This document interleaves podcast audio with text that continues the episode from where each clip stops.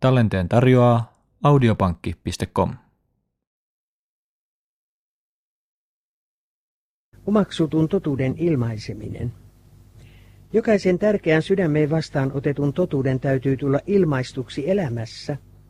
Ihmiset haluavat julistaa Kristuksen rakkauden voimaa toisille samassa määrin kuin he itse kokevat sitä, ja juuri sen julistaminen tekee sen heille itselleenkin entistä arvokkaammaksi. Uskomme pitäisi tuottaa hyviä tekoja, sillä usko ilman tekoja on kuollut. Kaikki, jotka vastaanottavat evankeliumin sanoman sydämensä, haluavat julistaa sitä. Taivaasta kotoisin olevan Kristuksen rakkauden täytyy päästä ilmenemään. Meidän tulee ylistää Jumalaa käytännöllisellä palveluksella ja koettamalla kaikin voimin edistää hänen nimensä kunniaa. Tänä aikana ei uskomme saa rajoittua pelkkään kolmen enkelin sanoman hyväksymiseen tai uskomiseen. Meillä täytyy olla Kristuksen armon öljyä, joka ruokkii lamppua ja saa elämän valon loistamaan ja osoittamaan tien pimeydessä oleville. Saat kokea hengellistä voimaa ja siunausta sitä mukaan, kun suoritat rakkauden palvelusta ja hyviä tekoja. Paljon enemmän tulisi tehdyksi Kristuksen hyväksi, jos kaikki, joilla on totuuden valo, noudattaisivat totuutta käytännössä. Minulle näytettiin, että kansana olemme vajavaisia. Tekomme eivät ole uskomme mukaisia. Uskomme todistaa, että aikanamme julistetaan vakavinta ja tärkeintä sanomaa, mitä koskaan on annettu kuolevaisille. Mutta tämän tosiasian huomioon ottaen eivät ponnistelumme, intomme ja uhrimielemme vastaa työn luonnetta. Meidän tulisi herätä kuolleista ja Kristus on antava meille elämän. Käykää eteenpäin uskossa ja julistakaa totuutta niin, että teidän havaitaan uskovan siihen. Saakoot ne, joiden puolesta työskentelette, nähdä, että se on teille todella elävää todellisuutta. Kristuksen kaltainen elämä on voimakkain todiste, mikä voidaan esittää kristinuskon puolesta. Monet sellaisetkin tunnustavat Kristuksen nimeä, jotka eivät sydämestään osallistu hänen palvelukseensa. He ovat vain omaksuneet jumalisuuden tunnustuksen ja siten suurentaneet omaa tuomiotaan ja tulleet entistä pettävämmiksi ja tehokkaammiksi saatana aseeksi hänen koettaessaan tuhota sieluja. Ne, jotka odottavat Herraansa, puhdistavat sielunsa totuuden kuuliaisuudessa. Innokkaaseen valvomiseen he liittävät uutteran työskentelyn. Koska he tietävät Herransa olevan oven edessä, heidän intonsa työskennellä yhdessä taivaallisten olentojen kanssa sielujen pelastukseksi yhä kasvaa. He ovat niitä uskollisia ja ymmärtäväisiä palvelijoita, jotka antavat Herransa palvelusväelle ajallaan heidän ruokan osansa. He julistavat erityisesti tälle ajalle soveltuvaa totuutta. Kuten Eenok, Noa, Abraham ja Mooses julistivat kukin omalle ajalleen sopivaa totuutta, samoin Kristuksen palvelijat julistavat nyt erityistä varoitussanomaa omalle sukupolvelleen. Meidän asemamme Jumalan edessä ei riipu siitä, miten paljon olemme saaneet valoa, vaan siitä, miten käytämme sen, minkä olemme saaneet. Niinpä pakanatkin, jotka valitsevat sen, mikä on oikein, mikäli he voivat sen erottaa, ovat otollisempia kuin ne, jotka ovat saaneet suuren valon ja jotka tunnustavat palvelevansa Jumalaa, mutta jotka hylkäävät valon ja joiden jokapäiväinen elämä on ristiriidassa heidän tunnustuksensa kanssa. Jokaisen kristityn etuoikeutena ei ole vain odottaa, vaan myös jouduttaa Herran Jeesuksen Kristuksen tuloa. Miten nopeasti evankeliumin siemen tulisikaan kylvetyksi koko maailmaan, jos kaikki me, jotka tunnustamme hänen nimeään, tuottaisimme hedelmää hänen kunniakseen. Nopeasti suuri elo kypsyisi ja Kristus tulisi kokoamaan kalliin viljan. Kristittyjen tulisi nousta ja ryhtyä suorittamaan laiminlyötyjä tehtäviään, sillä heidän oman sielunsa pelastus riippuu heidän omakohtaisista ponnistuksistaan. Tosi Jumalan palvelus on työskentelyä yhdessä Kristuksen kanssa. Rukoukset, kehotukset ja puheet ovat halpoja ja usein puuhun sidottuja koristehedelmiä, kun taas puutteen alaisten, isättömien ja leskien huolenpitona ilmenevät hyvät teot ovat aitoja ja hyvän puun luonnostaan tuottamia hedelmiä. Ryhtykööt seurakunnan jäsenet saamaansa tehtävään, joka merkitsee yhtä paljon valon levittämistä kuin sen vastaanottamistakin. Herran viinitarhassa ei kukaan ole oikeutettu vetelehtimään joutilaana. Kristus vaatii meitä tuottamaan tekemisen periaatteen hedelmää, mikä merkitsee hyvän tahtoisten tekojen suorittamista ystävällisten sanojen lausumista ja lempeän huomaavaisuuden osoittamista köyhille, puutteenalaisille ja ahdistetuille. Samarialainen nainen, joka keskusteli Jeesuksen kanssa Jaakobin lähteellä, oli tuskin itse löytänyt vapahtajan, kun hän jo toi toisia hänen luokseen. Hän osoitti olevansa parempi lähetyssaarnaaja kuin Jeesuksen omat opetuslapset, jotka pitivät Samariaa kaikkea muuta kuin lupavana työkenttänä. He ajattelivat vain sitä suurta työtä, jota tulevaisuudessa suoritettaisiin, eivätkä lainkaan huomanneet, että heidän ympärillään oli sato koottavana. Se nainen, jota he olivat halveksineet, johdatti koko kaupungin väestön Jeesuksen luo. Hän levitti valoa maanmiestensä keskuuteen. Tämän naisen työ on todistuksena siitä, mitä käytännössä toteutettu usko Kristukseen voi saada aikaan. Seitsemännen päivän adventistit edistyvät, kaksinkertaistavat lukumääränsä, perustavat lähetyksiä ja liehuttavat totuuden lippua maan synkillä seuduilla, mutta kuitenkin työ etenee hitaammin kuin Jumala toivoisi. Miksi? Seurakunnan jäsenet eivät yksilöinä ole heränneet toimimaan innokkaasti kykyjensä mukaan. Ja jokaista työhaaraa lamauttaa palavan hurskauden puuttuminen ja antautuneiden, nöyrien ja Jumalaa pelkäävien työntekijöiden vähyys. Missä ovat Kristuksen ristin sotilaat? Jumalaa pelkäävät rehelliset ja koko sydämiset, jotka tavoittelevat päättävästi Jumalan kunniaa, valmistautuko taistelemaan vääryyttä vastaan. Tänä hengellisen taistelun hetkenä liian monet ovat sydämeltään arkoja ja pelokkaita. Oi, että he vahvistuisivat heikkoudestaan uljaiksi taistelijoiksi, jotka ajaisivat vihollisjoukot pakosalle. Yleismaailmallinen periaate on, että milloin joku kieltäytyy käyttämästä Jumalalta saamiaan kykyjä, nämä rappeutuvat ja häviävät. Totuus, jota ei eletä eikä jaeta toisille, menettää elämää antavan voimansa ja parantavan vaikutuksensa.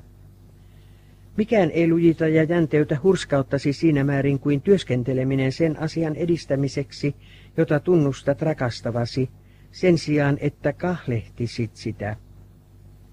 Ne, jotka koettavat ylläpitää kristillistä elämää, ottamalla toimettomina vastaan jumalallisen armon siunaukset tekemättä mitään Kristuksen hyväksi, koettavat aivan yksinkertaisesti elää syömällä työtä tekemättä. Sellainen menettely niin hyvin hengellisessä kuin luonnollisessakin elämässä heikentää ja riuduttaa. Lähetystoimintaan liittyvä vaara. Älkäämme unohtako, että toiminnan lisääntyessä ja menestyessämme siinä työssä, joka täytyy tulla tehdyksi, olemme vaarassa luottaa inhimillisiin suunnitelmiin ja menetelmiin. Tulemme taipuvaisiksi rukoilemaan vähemmän ja uskomaan vähemmän. Olemme vaarassa lakata tajuamasta riippuvaisuuttamme Jumalasta, joka yksin voi saada työmme menestymään. Mutta vaikka suuntaus onkin tällainen, älköön kukaan luulko, että ihmisen tehtävän osuutta silti vähennettäisiin – ei, hänen ei tule tehdä vähemmän, vaan enemmän vastaanottamalla taivaallisen lahjan, pyhän hengen. On tuleva aika, jolloin jumalallinen voima elävöittää seurakunnan innokkaaseen toimintaan, sillä pyhän hengen elämää antava voima innostaa sen jäsenet lähtemään ja tuomaan sieluja Kristuksen luo. Mutta tämän toiminnan ilmaantuessa innokkaimmatkin työntekijät ovat turvassa vain pysyessään jatkuvan hartaan rukouksen avulla riippuvaisina Jumalasta. Heidän on syytä hartaasti rukoilla, että Kristuksen armo varjelisi heidät ylpistymästä työstään tai pitämästä omaa toimintaansa pelastavana. Heidän täytyy aina katsoa Jeesukseen käsittääkseen, että hänen voimansa tekee työn, ja voidakseen siten antaa kaiken kunnian Jumalalle. Meitä kehotetaan kaikki voiminemme edistämään Jumalan työtä, ja tällöin on oleellisen tärkeää, että rukoilemme taivaallista isämme. On välttämätöntä rukoilla kammioissa – perheessä ja seurakunnassa. Rapiinien mielestä uskonnon ydin oli olla aina vilkkaassa toiminnassa. He olivat riippuvaisia joistakin ulkonaisista muodoista osoittaakseen erinomaista hurskauttaan. Näin he erottivat sielunsa Jumalasta ja sulkeutuivat itsetyytyväisyyteen. Sama vaara uhkaa vieläkin. Kun toiminta lisääntyy ja ihmiset saavuttavat menestystä tehdessään Jumalan työtä, on vaara luottaa ihmisten suunnitelmiin ja menetelmiin. Olemme taipuvaisia rukoilemaan vähemmän ja omistamaan vähemmän uskoa. Opetuslasten tavoin olemme vaarassa unohtaa riippuvaisuutemme Jumalasta ja koitamme tehdä toimeliaisuudestamme pelastajamme. Meidän on alituisesti katsottava Jeesukseen ja käsitettävä, että hänen voimansa tekee työn. Samalla kun innokkaasti työskentelemme kadotettujen pelastamiseksi, meidän on myös käytettävä aikaa mietiskelyyn, rukoukseen ja Jumalan sanan tutkimiseen. Vain ahkerasti rukoillen suoritettu ja Kristuksen ansiolla pyhitetty työ on lopulta osoittautuva tehokkaaksi edistämään hyvää. Rohkaisua kristillistä palvelusta aloitteleville. Menestyksellisimpiä työntekijöitä ovat ne, jotka iloisesti käyvät palvelemaan Jumalaa pikkutehtävissä.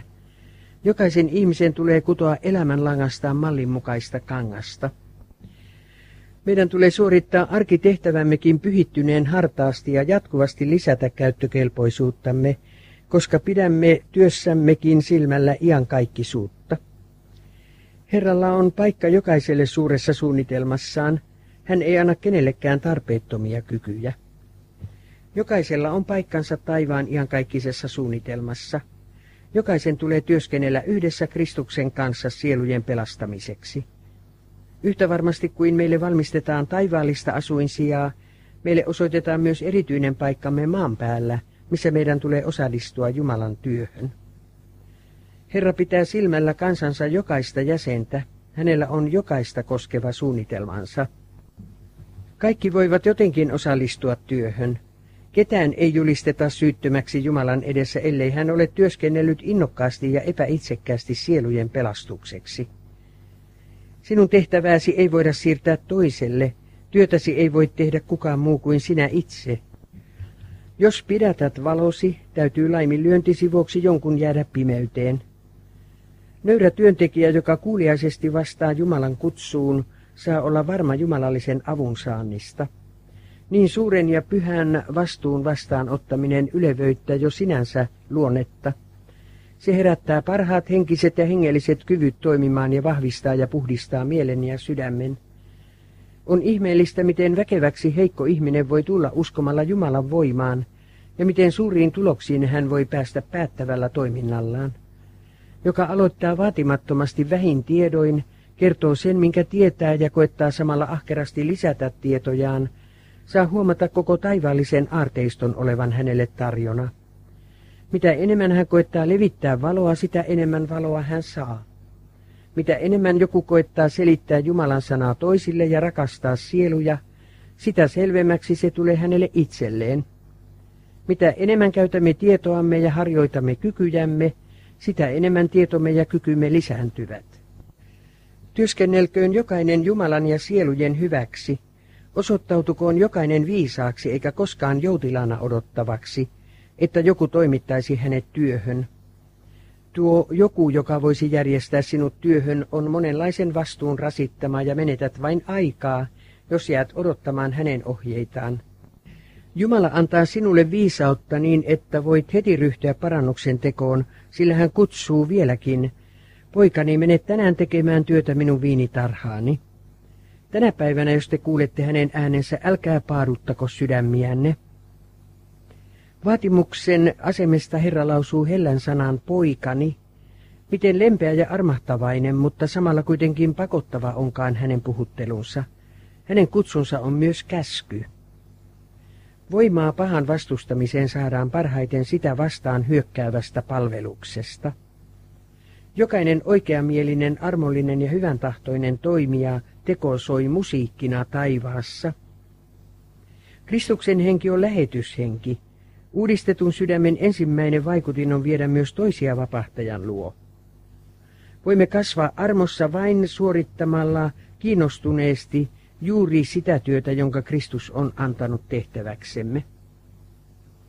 Älä odota erinomaisia tilaisuuksia tai suuria kykyjä ennen kuin voit mennä Jumalan työhön. Joka koulutettuna tai kouluttamattomana käyttää kaikki kykynsä Jumalan ja lähimmäistensä palvelukseen – on siunaukseksi yhteiskunnalle ja menestyy elämässä. Monet sellaiset, jotka Jumala on tehnyt kykeneviksi suorittamaan erinomaista työtä, saavat aikaan sangen vähän, koska he yrittävät vain vähän. Jos epäonnistut 99 kertaa sadasta, mutta onnistut pelastamaan yhden sielun perikadosta, olet suorittanut jalonteon mestarin asian hyväksi. Jumalan ja jokaisen sielun välinen suhde on yhtä selvä ja täydellinen kuin jos ei olisi ketään muuta, jonka puolesta hän antoi rakkaan poikansa. Herra näkee ja ymmärtää ja hän käyttää sinua heikkoudestasi huolimatta, jos tarjoat kykysi pyhitettynä lahjana hänen palvelukseensa. Toimeliassa pyyteettömässä palveluksessa heikko vahvistuu ja saa osakseen hänen arvokkaan kiitoksensa. Ilo Herrassa on voiman perusedellytyksiä. Jos olet uskollinen, on osanasi tässä elämässä oleva rauha, joka on kaikkea ymmärrystä ylempi ja tulevassa elämässä pääset Herrasi iloon. Jos vähälahjaiset henkilöt pysyttävät uskollisesti sydämensä Jumalan rakkaudessa, he voivat voittaa monia sieluja Kristukselle. Harlan Beis oli kyvyiltään keskinkertainen ja vain vähän koulutusta saanut köyhä konetyömies, mutta hän koitti parhaansa mukaan edistää Jumalan asiaa, ja hänen ponnistelunsa menestyivät huomattavasti. Hän työskenteli lähimmäistensä pelastukseksi, keskustelemalla henkilökohtaisesti heidän kanssaan ja rukoilemalla hartaasti. Hän piti rukouskokouksia, järjesti sunnuntaikouluja ja levitti kirjasia ja muuta uskonnollista luettavaa. Ja kuoli vuoteellaan iäisyyden varjon laskeutuessa jo hänen kasvoilleen. Hän saattoi sanoa, tiedän, että se on kaikki Jumalan armosta eikä minkään minun toimintani ansiosta, mutta luulisin perustellusti voivani sanoa, että olen saanut olla välikappaleena saattamassa toista sataa sielua kääntymään Jumalan puoleen. Tämä maailma ei ole kristityn taivas, vaan vain Jumalan työpaja, jossa meidät tehdään soveliaiksi yhtymään synnittömien enkeleiden pyhän seuraan taivaassa. Halvimmat ja köyhimmät Jeesuksen opetuslapset voivat olla siunaukseksi toisille. He eivät ehkä huomaakaan tekevänsä mitään hyvää, mutta heidän tiedoton vaikutuksensa voi panna liikkeelle siunauksen aaltoja, jotka laajenevat ja syvenevät ja joiden siunattuja vaikutuksia he eivät ehkä saa tietää ennen kuin lopullisen palkanmaksun päivänä. He eivät tunne eivätkä tiedä tekevänsä mitään suurta. Heidän ei tarvitse väsyttää itseään huolehtimalla menestyksestä. Heidän tulee vain mennä hiljaa eteenpäin suorittaen uskollisesti sen tehtävän, minkä Jumala on kaitselmuksessaan heille määrännyt. Silloin ei heidän elämänsä ole ollut turhaa. He kehittyvät yhä enemmän Kristuksen kaltaisiksi. He ovat tässä elämässä Jumalan työtovereita ja valmistuvat siten tulevan elämän korkeampaan tehtävään ja täydelliseen iloon. Monet Kristukselle jättäytyneet eivät mielestään näytä pääsevän tekemään mitään suurta työtä tai suuria uhrauksia hänen palveluksessaan. Näitä voi lohduttaa se ajatus, ettei marttyyrin itsensä uhraaminen välttämättä ole kaikkein otollisinta Jumalalle. Taivaan arvoluetteloissa ei ehkä olekaan ylimpänä lähetyssaarnaaja, joka päivittäin on kohdannut vaaroja ja ollut kasvokkain kuoleman kanssa – mutta joka yksityiselämässään kristittynä päivittäin alistaa oman minänsä, pysyy aikeiltaan rehellisenä ja ajatuksiltaan puhtaana, suhtautuu sävyisästi loukkauksiin, osoittaa uskoa ja hurskautta, on vähimmässäkin uskollinen ja ilmentää kotielämässään Kristuksen luonnetta. Sellainen saattaa Jumalan mielestä olla maan kuulua lähetyssaarnaajaa tai marttyyriä arvokkaampi. Ei suoritetun työn määrä eivätkä sen näkyvät tulokset, vaan se mieli, jolla työ tehdään, saa Jumalan arvostamaan sitä.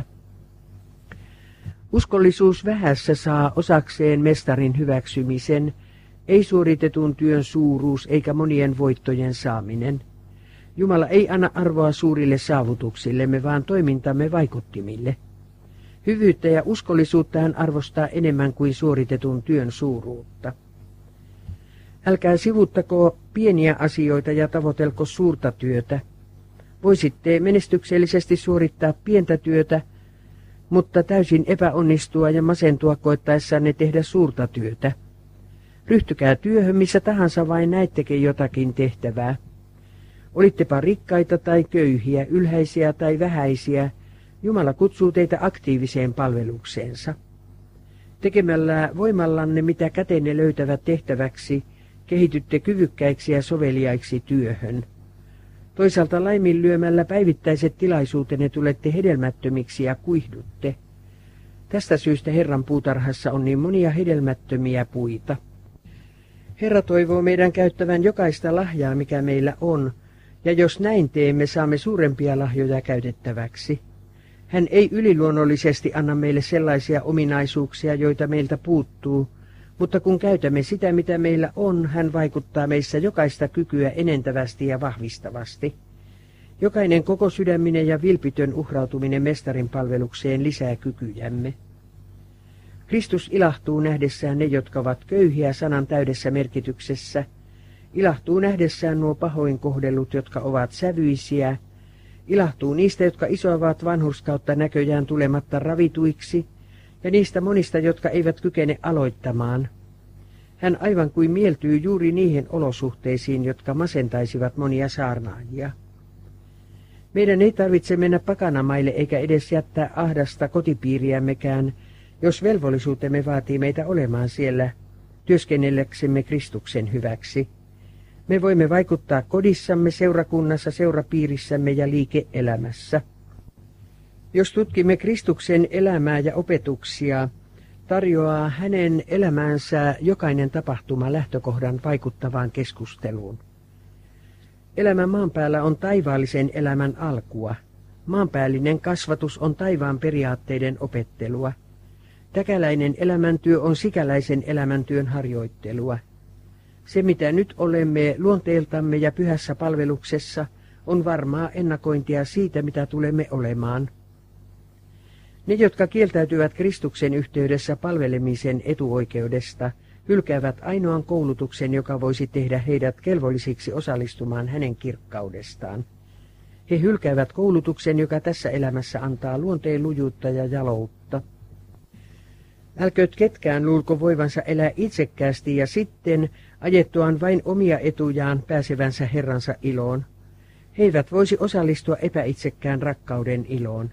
He eivät soveltuisi taivaallisiin asuinsijoihin. He eivät osaisi arvostaa taivaassa vallitsevaa rakkauden puhdasta ilmapiiriä. Enkelten äänet ja heidän harppujensa soitanto eivät tyydyttäisi heitä. Taivaan tiede jäisi heille perin arvoitukselliseksi. Kristus kutsuu meitä työskentelemään kärsivällisesti ja kestävästi tuhansien synteihinsä hukkuvien hyväksi, joita on hajallaan kaikissa maissa kuin autioille rannalle haaksirikkoutuneita hylkyjä. Kristuksen kirkkauteen osallistuvien täytyy myös osallistua hänen palvelukseensa ja auttaa heikkoja, vaivaisia ja epätoivoisia. Tavalliseen kansaan kuuluvien on ryhdyttävä työntekijöiksi – Osallistuessaan lähimmäistensä suruihin samoin kuin vapahtaja osallistui ihmiskunnan suruihin, he näkevät uskon katseellaan hänen työskentelevän heidän kanssaan. Kristus on jokaisen opetuslapsensa esikuva. Jumala on edeltä määrännyt jokaisen poikansa kuvan kaltaiseksi. Jokaisessa kristityssä täytyy Kristuksen pitkämielisen rakkauden, hänen pyhyytensä, sävyisyytensä, armonsa ja totuutensa näkyä maailmalle. Jokaista kehotetaan laskemaan kaikkensa palveluksen alttarille. Meitä ei kaikkia pyydetä palvelemaan Elisan tavoin, eikä meitä kaikkia pyydetä myymään kaikkea, mitä meillä on, mutta Jumala pyytää meitä antamaan hänen palvelukselleen ensisijan elämässämme ja olemaan sallimatta yhdenkään päivän kulua ilman, että jotenkin edistämme hänen työtään maailmassa. Hän ei odota kaikilta samanlaista palvelusta. Joku voidaan kutsua palvelemaan vieraassa maassa – Jotakuta toista kenties pyydetään tukemaan varoillaan evankeliumin työtä. Jumala hyväksyy kummankin uhrin. Elämän pyhittäminen kaikki ne harrastuksineen on välttämätöntä. Ne, jotka näin pyhittäytyvät, kuulevat ja noudattavat taivaan kutsua. Maailmallisesti viisaan miehen, joka mietiskelee ja suunnittelee ja jonka liiketoimet ovat alati hänen mielessään, pitäisi pyrkiä ymmärtämään myös iankaikkisia asioita – mitä hän voisikaan saada aikaan, jos hän tavoittelisi taivaallista aarretta ja Jumalan elämän kaltaista elämää yhtä tarmokkaasti kuin hän tavoittelee maailmallista voittoa? Jumala on herättävä vähäisissä asemissa olevia julistamaan nykyisen totuuden sanomaa. Monien sellaisten nähdään kiiruhtavan sinne tänne levittämään Jumalan hengen pakottamina valoa pimeydessä oleville. Totuus polttaa heidän luissaan niin, että he palavasti haluavat valistaa pimeydessä olevia – Monet koulua käymättömätkin julistavat Herran sanaa. Pyhähenki pakottaa lapsetkin liikkeelle julistamaan taivaan sanomaa. Henki vuodatetaan niille, jotka noudattavat hänen kehotuksiaan. He hylkäävät ihmisten sitovat säännöt ja varovaiset liikkeet ja liittyvät Herran armeijaan. Kristillisen elämän maisemakuvaus. Jumalan sana vastaanottava sydän ei ole lammikko, josta vesi haihtuu, eikä särkynyt vesiastia, joka ei pidä vettä. Se on kuin alati kumpuavien lähteiden ruokkima vuorivirta, jonka raikkaat helmeilevät vedet hypähtelevät kiveltä toiselle ja virvoittavat uupuneita, janoisia ja raskautettuja. Se on alati virtaavan joen kaltainen, joka edetessään yhä syvenee ja levenee, kunnes sen elämää antavat vedet leviävät kaikkeen maahan. Solisten juokseva virta jättää jälkeensä lahjanaan vehreyttä ja hedelmällisyyttä. Sen varsilla on ruohon vehreys tuoreempaa, puiden vihannuus mehevämpää ja kukinat runsaampia kuin muualla. Kun kesähelteen aurinko pahtaa maan muualta paljaaksi ja ruskeaksi, reunustavat joen uomaa vihannat maaston kaistat. Sama voidaan sanoa Jumalan tosilapsesta. Kristuksen uskonto ilmentyy elävöittävänä, läpitunkevana periaatteena, elävänä, toimivana ja hengellisenä voimana. Kun sydän avautuu totuuden ja rakkauden taivaalliselle vaikutukselle, nämä periaatteet pulppuavat jälleen esiin niin kuin virrat erämaassa, luomaan hedelmällisyyttä kaiken nykyisen kuivuuden ja karuuden keskelle. Kristityn tunnussanat. Kristillisessä elämässä on kolme tunnussanaa, joista täytyy ottaa vaari, jos mielimme välttyä saatanan salakavalalta hyökkäykseltä kimppuumme, ja ne ovat valvo, rukoile, työskentele. Jokainen Kristuksen tunnustautunut sielu on sitoutunut kaikkinen mahdollisuuksineen toimimaan hengellisenä työntekijänä ripeästi, innokkaasti ja tehokkaasti mestarinsa palveluksessa. Kristus odottaa jokaisen täyttävän velvollisuutensa. Olkoon tämä tunnussanana hänen seuraajiensa riveissä. Hengellisesti halvautunut. Harjoitus luo voimaa. Kaikki, jotka käyttävät niitä kykyjä, joita Jumala on antanut heille, tulevat saamaan yhä enemmän kykyjä käytettäväksi hänen palvelukseensa. Ne, jotka eivät mitenkään edistä Jumalan asiaa, eivät myöskään kasva armossa ja totuuden tuntemisessa. Joka pysyttelee vain makuulla ja kieltäytyy harjoittamasta jäseniään, ei kohta pysty lainkaan käyttämään niitä. Samoin kristitty, joka ei harjoita Jumalalta saamiaan kykyjä, ei ainoastaan jää kasvamatta Kristukseen, vaan menettää senkin voiman, mikä hänellä jo oli, hän halvaantuu hengellisesti. Toisaalta ne, jotka rakkaudesta Jumalaan ja lähimmäisiinsä pyrkivät auttamaan toisia, vakaantuvat, vahvistuvat ja lujittuvat totuudessa. Tosi kristitty työskentelee Jumalan hyväksi periaatteesta eikä vain mielijohteesta, ei vain päivän tai kuukauden ajan, vaan koko elin aikansa. Tehokas lääke. Masentuneelle on olemassa tehokas lääke, usko, rukous ja työskentely. Uskosta ja toiminnasta saadaan varmuutta ja tyydytystä, mikä lisääntyy päivä päivältä. Oletko kiusattu antautumaan synkkien aavistusten tai äärimmäisen epätoivon valtaan? Älä pelkää synkimpinäkään päivinä, vaikket näkisi valon pilkahdustakaan. Usko Jumalaan, hän tietää tarpeeksi, hänellä on kaikki valta, hän ei koskaan väsy olemaan iäti rakastava ja laupias. Älä pelkää, että hän jättäisi lupauksensa täyttämättä. Hän on iankaikkinen totuus. Hän ei koskaan riko niiden kanssa tekemänsä liittoa, jotka rakastavat häntä. Ja hän antaa uskollisille palvelijoilleen suorituskykyä heidän tarpeensa mukaan. Hengellistä laiskuutta vastaan on olemassa vain yksi tehokas parannuskeino, ja se on työ, työskentely apuasi tarvitsevien sielujen hyväksi. Tämän lääkemääräyksen Kristus on kirjoittanut aralle, epäilevälle ja vapisevalle sielulle. Nouskoot ne surevaiset, jotka vaeltavat murheellisina Herran kasvojen edessä, ja auttakoot jota kutaa, joka tarvitsee apua. Kristityt, joiden vilpittömyys, into, hartaus ja rakkaus alati lisääntyvät, sellaiset kristityt eivät koskaan luovu.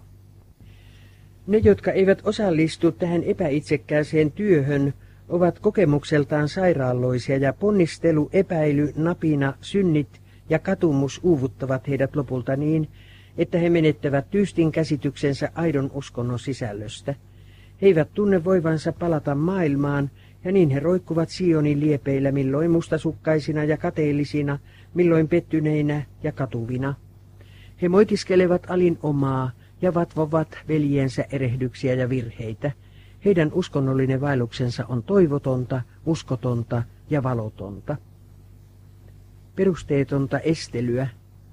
Ennen poislähtöään Jeesus antoi jokaiselle tehtävänsä ja on perusteetonta väittää, ettei ole mitään tekemistä. Ei mitään tekemistä osoittautuu veljen keskuudessa koetuksen aiheeksi, sillä saatana täyttää joutilaiden mielen omilla suunnitelmillaan ja panee heidät työhön. Ei mitään tekemistä esittää pahan todistuksen veljiä vastaan ja tekee Kristuksen seurakunnan eri puraiseksi. Jeesus sanoo, joka ei minun kanssani kokoa, se hajottaa. Veljet ja sisaret, monet teistä puolustelevat työhön lähtemättömyyttään sillä, etteivät kykene työskentelemään toisten hyväksi. Mutta onko Jumala todella tehnyt teidät niin kykenemättömiksi? Eikö tämä kykenemättömyys ole aiheutunut omasta toimettomuudestanne ja jatkunut oman valintanne perusteella? Eikö Jumala ole antanut teille ainakin yhtä leiviskää asioitavaksi ja käytettäväksi hänen hyväkseen, eikä mielimäärin omaksi hyväksenne?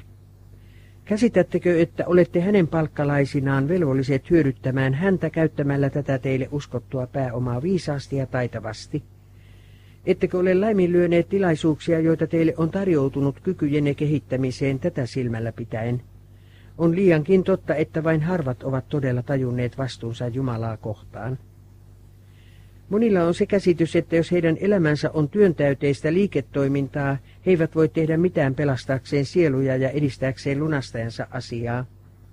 He sanovat, etteivät voi palvella puolinaisesti, ja niin he jättäytyvät syrjään uskonnollisista tehtävistä ja riennoista ja uppoutuvat kokonaan maailmaan. He antavat liikeasioilleen etusijan ja unohtavat Jumalan, mutta se ei miellytä häntä. Jos jotkut antautuvat sellaisiin liiketoimiin, missä he eivät voi edistää jumalallista elämää ja täyttä pyhyyttä Jumalan pelossa, heidän pitäisi muuttaa sellaiselle liikealalle, missä he voivat pitää Jeesuksen mukanaan joka hetki. Tavoitteena painava kruunu. Emme saa uupua emmekä tulla aroiksi. Ikuisen kirkkauden vaihtaminen helppoon, mukavaan ja nautinnolliseen elämään tai lihallisiin mielitekoihin olisi hirvittävä tappio. Voittaja tulee saamaan lahjan Jumalan kädestä. Kukaan meistä ei ansaitse sitä, hän antaa sen ilmaisena lahjana.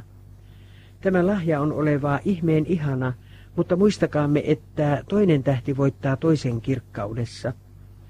Mutta kun meitä kehotetaan rientämään kohti päämäärää, tavoitelkaamme Jeesuksen voimassa sellaista kruunua, joka on raskas tähtien painosta. Ja taidolliset loistavat niin kuin taivaan vahvuus loistaa, ja ne, jotka monta vanhuskauteen saattavat niin kuin tähdet aina ja iankaikkisesti. Maksupalveluksesta on jo suoritettu. Palatessaan Herramme tutkii jo tarkoin jokaisen leiviskän. Hän tulee vaatimaan koron asioitavaksi uskomastaan pääomasta. Omalla nöyryytyksellään ja tuskallaan, elämänsä raadannalla ja häpeällisellä kuolemallaan Kristus on suorittanut maksun kaikkien palveluksesta – jotka ovat omaksuneet hänen nimensä ja tunnustautuvat hänen palvelijoikseen. Kaikkien vakavana velvoituksena on kehittää kaikkia kykyjään ja pyrkiä voittamaan sieluja hänelle. Ettekö tiedä, hän sanoo, ette te ole itsenne omat, sillä te olette kalliisti ostetut. Kirkastakaa siis Jumalaa voittamalla palvelevalla elämällänne miehiä ja naisia synnistä vanhurskauteen. Meidät on ostettu Kristuksen oman elämän hinnalla – ostettu, jotta palauttaisimme Jumalalle hänen omansa palvelemalla häntä uskollisesti. Jumala on antanut minulle sanoman välitettäväksi kansalleen. Sen täytyy herätä, levittää telttansa ja avartaa rajansa. Veljeni ja sisareni, teidät on kalliisti ostettu ja kaikki mitä teillä on ja mitä olette, on käytettävä Jumalan kunniaksi ja lähimmäistenne hyväksi. Kristus kuoli ristillä pelastaakseen maailman hukkumasta syntiin. Hän pyytää teitä yhtymään kanssaan tähän työhön.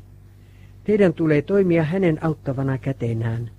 Vakavin väsymättömin ponnistuksin teidän tulee koettaa pelastaa kadotettuja. Muistakaa, että teidän syntinne tekivät ristin välttämättömäksi. Kristuksen seuraajat on lunastettu palvelemaan. Herramme opettaa, että elämän todellisena tarkoituksena on palveleminen.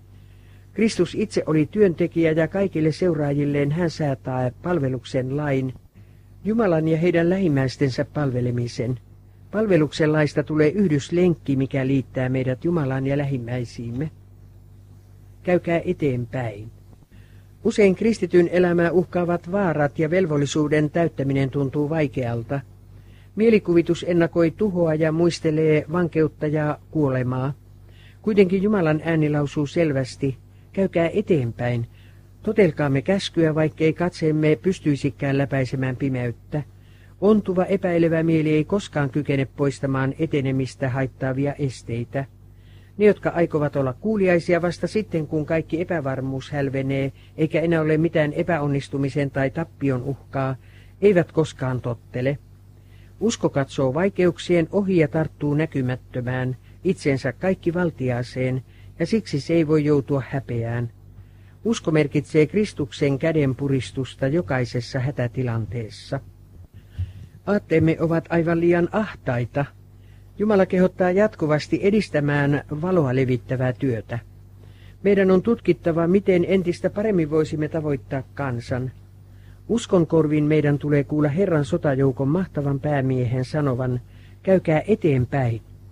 Meidän täytyy toimia, eikä Jumala jätä meitä pulaan. Hän tekee oman osansa, kun me vain uskossa suoritamme omamme. Veljet ja sisaret, jotka olette olleet kauan totuudessa, te ette ole tehneet sitä työtä, jonka suorittamiseen Jumala kehottaa teitä. Missä on rakkautenne sieluja kohtaan? Kristuksen ilona oli sielujen pelastaminen. Olkoon tämä myös sinun työnäsi ja ilonasi. Suorita kaikki tehtävät ja tee kaikki uhraukset Kristuksen tähden, ja hän on alati auttava sinua. Käy suoraan eteenpäin, minne velvollisuus kutsuu sinua, äläkä anna minkään ilmaantuvan vaikeuden estää sinua. Käy käsiksi Jumalalta saamiisi tehtäviin, äläkä toisinaan raskaita taakkoja kantaessasi kysele, miksi veljeni on jouten vain ja minä yksin ikeen sain. Täytä lähivelvollisuutesi ja tee se perusteellisesti ja hyvin. Älä tavoittele kiitosta, vaan tee työsi mestarille, koska kuulut hänelle. Jumalan kansan tulisi suunnata kulkunsa ylöspäin ja eteenpäin voittoa kohti. Joosua suurempi johtaa Israelin joukkoja. Keskellämme on itse pelastuksemme päämies, joka on rohkaissut meitä sanomalla, Katso, minä olen teidän kanssanne joka päivä maailman loppuun asti. Olkaa turvallisella mielellä, minä olen voittanut maailman. Hän johtaa meidät varmaan voittoon. Jumala kykenee täyttämään lupauksensa milloin tahansa, ja kansalleen antamansa työn hän pystyy suorittamaan sen välityksellä. Miksi Kristuksen henki ei kykene innostamaan meitä? Miksi kärsivän maailman hätähuudot liikuttavat meitä niin vähän? Pidämmekö ylevänä etuoikeutenamme tähden lisäämistä Kristuksen kruunuun, sielun irrottamista kahleista, joilla saatana on sitonut hänet, sielun pelastamista Jumalan valtakuntaan? Seurakunnan täytyy tajuta, että sen velvollisuutena on nykyisen totuuden sanoman vieminen jokaiselle luodulle. Kehotan teitä lukemaan Sakarian kirjan kolme ja neljäs luvut. Jos nämä luvut ymmärretään ja niitä noudatetaan, tulee vanhuskautta isoavien ja janoavien hyväksi tehdyksi työ, mikä merkitsee seurakunnalle käykää eteenpäin ja ylöspäin.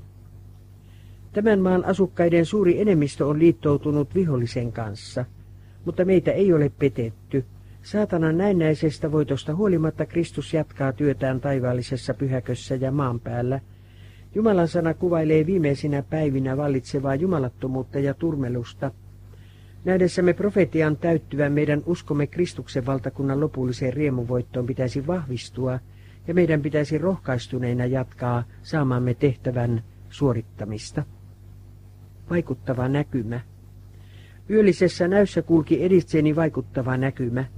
Näin miten valtava tulipallo putosi joidenkin kauniiden rakennusten keskelle ja hävitti ne heti.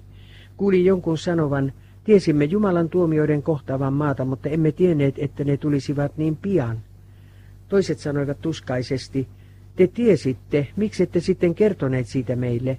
Me emme tienneet. Joka taholta kuultiin samanlaisia moitteita. Heräsin kovin ahdistuneena, nukahdin uudelleen ja olin olevinani suuressa kokouksessa. Joku arvovaltainen esiintyjä puhui joukolle, jonka eteen oli levitetty maailman kartta. Hän sanoi kartan kuvaavan Jumalan viinitarhaa, jota täytyi viljellä. Sitä mukaan kuin valo taivaasta loisti jonkun ylle, tämän tuli heijastaa valoa toisille. Valoja tuli sytyttää monin paikkoihin, ja näistä valoista tuli sytyttää yhä uusia valoja. Nämä sanat toistettiin, te olette maan suola, mutta jos suola käy mauttomaksi, millä se saadaan suolaiseksi? Se ei enää kelpaa mihinkään muuhun kuin poisheitettäväksi ja ihmisten tallattavaksi. Te olette maailman valkeus. Ei voi ylhäällä vuorella oleva kaupunki olla kätkössä, eikä lampua sytytetä ja panna vakan alle, vaan lampun jalkaan, ja niin se loistaa kaikille huoneessa oleville. Niin loistakoon teidän valonne ihmisten edessä, että he näkisivät teidän hyvät tekonne ja ylistäisivät teidän isänne, joka on taivaissa. Näin valosäteiden loistavan kaupungeista ja kylistä sekä maan korkeilta ja alhaisilta paikoilta. Jumalan sanaa toteltiin, ja sen seurauksena hänen muistomerkkejään oli jokaisessa kaupungissa ja kylässä. Hänen totuttaan julistettiin koko maailmassa.